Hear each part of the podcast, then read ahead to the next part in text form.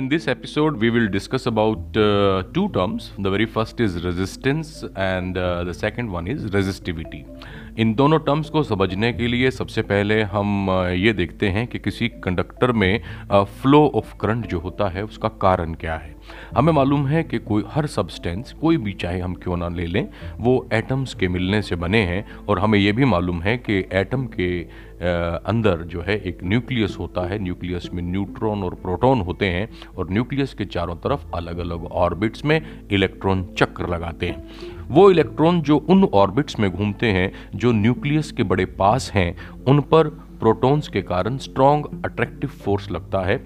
लेकिन वो इलेक्ट्रॉन जो उन ऑर्बिट्स में हैं जो कि न्यूक्लियस से काफ़ी दूर होते हैं, उन पर अट्रैक्टिव फोर्स बहुत ज़्यादा नहीं लगता है।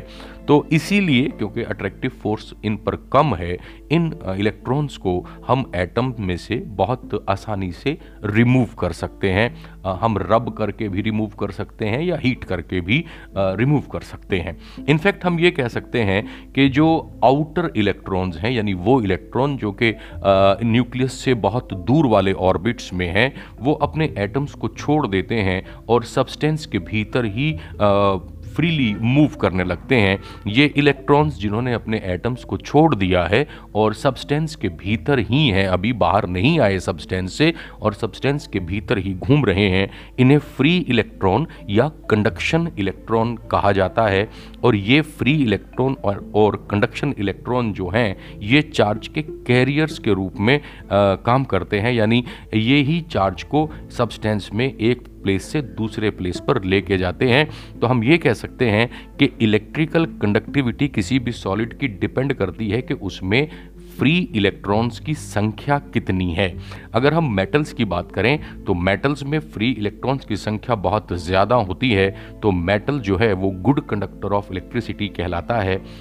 Silver is the best conductor of electricity silver जो है, वो सबसे बेस्ट कंडक्टर है इलेक्ट्रिसिटी का। Resistance is due to collision of these free electrons with the atoms of the conductor अब देखिए जब ये इलेक्ट्रॉन्स फ्री इलेक्ट्रॉन भाग रहे होते हैं तो भागते भागते ये आपस में भी टकराते हैं और उन एटम्स से भी टकराते हैं जिनको छोड़ दिया था इन्होंने। इनके टकराने से आपस में या उन एटम्स के साथ इनकी स्पीड जो है वो कम हो जाती है। तो हम ये कहते हैं कि रेजिस्टेंस में आ, में इजाफा हो गया है किसी भी कंडक्टर के, क्योंकि उनकी स्पीड जो है, उसमें प्रतिरोध पैदा हुआ है आपस में टकराने से, या फिर उन एटम्स के साथ टकराने से, जिनको इन्होंने छोड़ दिया है। तो जो ये रेजिस्टेंस है, ये बेसिकली प्रतिरोध है जो किसी भी सब्सटेंस ने पैदा किया है करंट को अपने में से गुजरते वक्त अगर प्रतिरोध ज़्यादा है तो हम कहेंगे कि रेजिस्टेंस ज़्यादा है, और अगर प्रतिरोध जो है वो कम है तो हम कहते हैं कि रेजिस्टेंस जो है वो कम होता है। किसी भी कंडक्टर का रेजिस्टेंस कुछ फैक्टर्स पे डिपेंड करता है। सबसे पहला फैक्टर है, किसी कंडक्टर की लेंथ ये पाया गया है कि रेजिस्टेंस लेंथ अगर ज़्यादा है तो ज़्यादा होता है, और लेंथ कम है तो कम होता है। यानी हम ये कह सकते हैं कि resistance is directly proportional to length दूसरा फैक्टर जिस पे रेजिस्टेंस डिपेंड करता है वो है एरिया ऑफ़ क्रॉस सेक्शन ये पाया गया है कि रेजिस्टेंस किसी भी कंडक्टर का इन्वर्सली प्रोपोर्शनल होता है क्रॉस सेक्शनल एरिया के, यानी R is inversely proportional to A यानी अगर एरिया ऑफ़ क्रॉस सेक्शन ज़्यादा बड़ा होगा तो रेजिस्टेंस कम होगा और एरिया ऑफ़ क्रॉस सेक्शन अगर कम होगा तो रेजिस्टेंस ज़्यादा होगा। तो दो मेन फैक्टर हैं जिन पर रेजिस्टेंस किसी भी कंडक्टर का डिपेंड करता है। पहला लेंथ हुआ, दूसरा एरिया ऑफ़ क्रॉस सेक्शन हुआ। अगर हम दोनों फैक्टर्स को जोड़ें तो हम ये कह सकते हैं कि आर इज़ पर proportional to L upon A L upon A क्यों? क्योंकि रेजिस्टेंस डायरेक्टली प्रोपोर्शनल है लेंथ के तो लेंथ ऊपर आ गया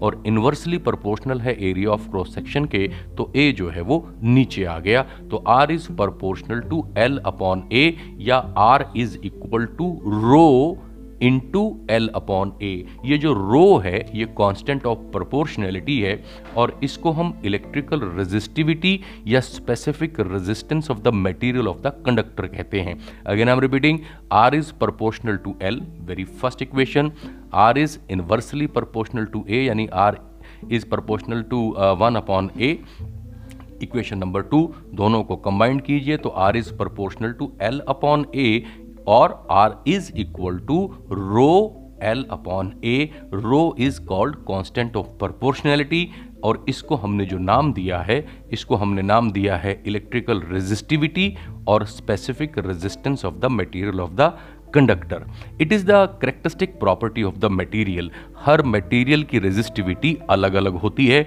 इसकी डेफिनेशन भी निकाली जा सकती है। अभी हमने देखा R is always equal to rho L upon A होता है। तो इसका मतलब रो जो हो गया that is equal to R A upon L rho is equal to R into A upon L अब अगर एल वन मीटर हो और ए वन मीटर स्क्वेयर हो तो rho will be equal to R तो हम ये कह सकते हैं कि स्पेसिफिक रेजिस्टेंस किसी भी मटेरियल का किसके बराबर है? तो आपने कहा कि जिस भी मटेरियल का स्पेसिफिक रेजिस्टेंस निकालना है, उस मटेरियल की एक वायर ले लीजिए, जिसकी लेंथ तो वन मीटर हो, जिसका area of cross section one metre square हो। अब इस वायर का जो रेजिस्टेंस होगा, वो स्पेसिफिक रेजिस्टेंस कहलाएगा मटेरियल का। तुम अगेन आई एम सेइंग जिस भी मटेरियल का स्पेसिफिक रेजिस्टेंस आपको निकालना है, आपको क्या करना है? उस मटेरियल की एक वायर लेनी है।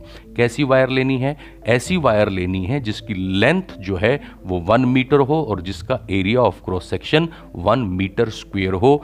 इस वायर का जो रेजिस्टेंस होगा, वो मटेरियल की रेजिस्टिविटी कहलाएगा। जहाँ तक स्पेसिफिक रेजिस्टेंस के यूनिट की बात है, इसका यूनिट होता है ओम मीटर मेटल और एलॉय जो हैं, उनकी रेजिस्टिविटी जो है, वो बहुत बहुत बहुत कम होती है और इसकी रेंज होती है 10 to power minus eight ohm metre से 10 to power minus six ohm metre they are good conductor of electricity जो इंसुलेटर्स होते हैं, जिनमें से करंट नहीं गुजरता है, जैसे कि रबड़ जैसे कि ग्लास इनकी रेजिस्टिविटी 10 रेज टू पावर 12 से लेकर 10 raise to power 17 ohm metre के बीच में होती है।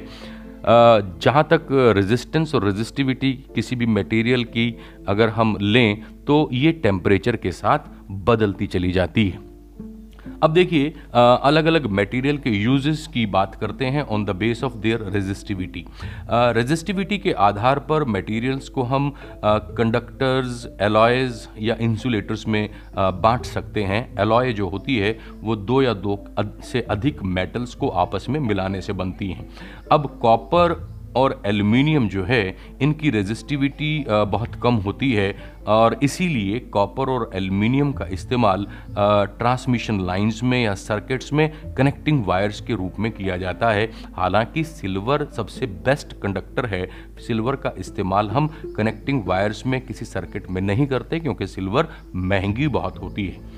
जहाँ तक हीटिंग एलिमेंट्स की बात है इलेक्ट्रिकल एप्लियंसेस के, जैसे इलेक्ट्रिक हीटर में हीटिंग एलिमेंट होता है रूम हीटर में हीटिंग एलिमेंट होता है प्रेस जो आप, जिससे कपड़े प्रेस करते हैं, उसमें भी हीटिंग एलिमेंट होता है। तो हीटिंग एलिमेंट्स जो हैं, वो नाइक्रोम के बने होते हैं। नाइक्रोम एक एलॉय है, जो nickel chromium, manganese and iron को आपस में मिलाकर बनती है। Again I am repeating nichrome जो है, ये एक एलॉय है।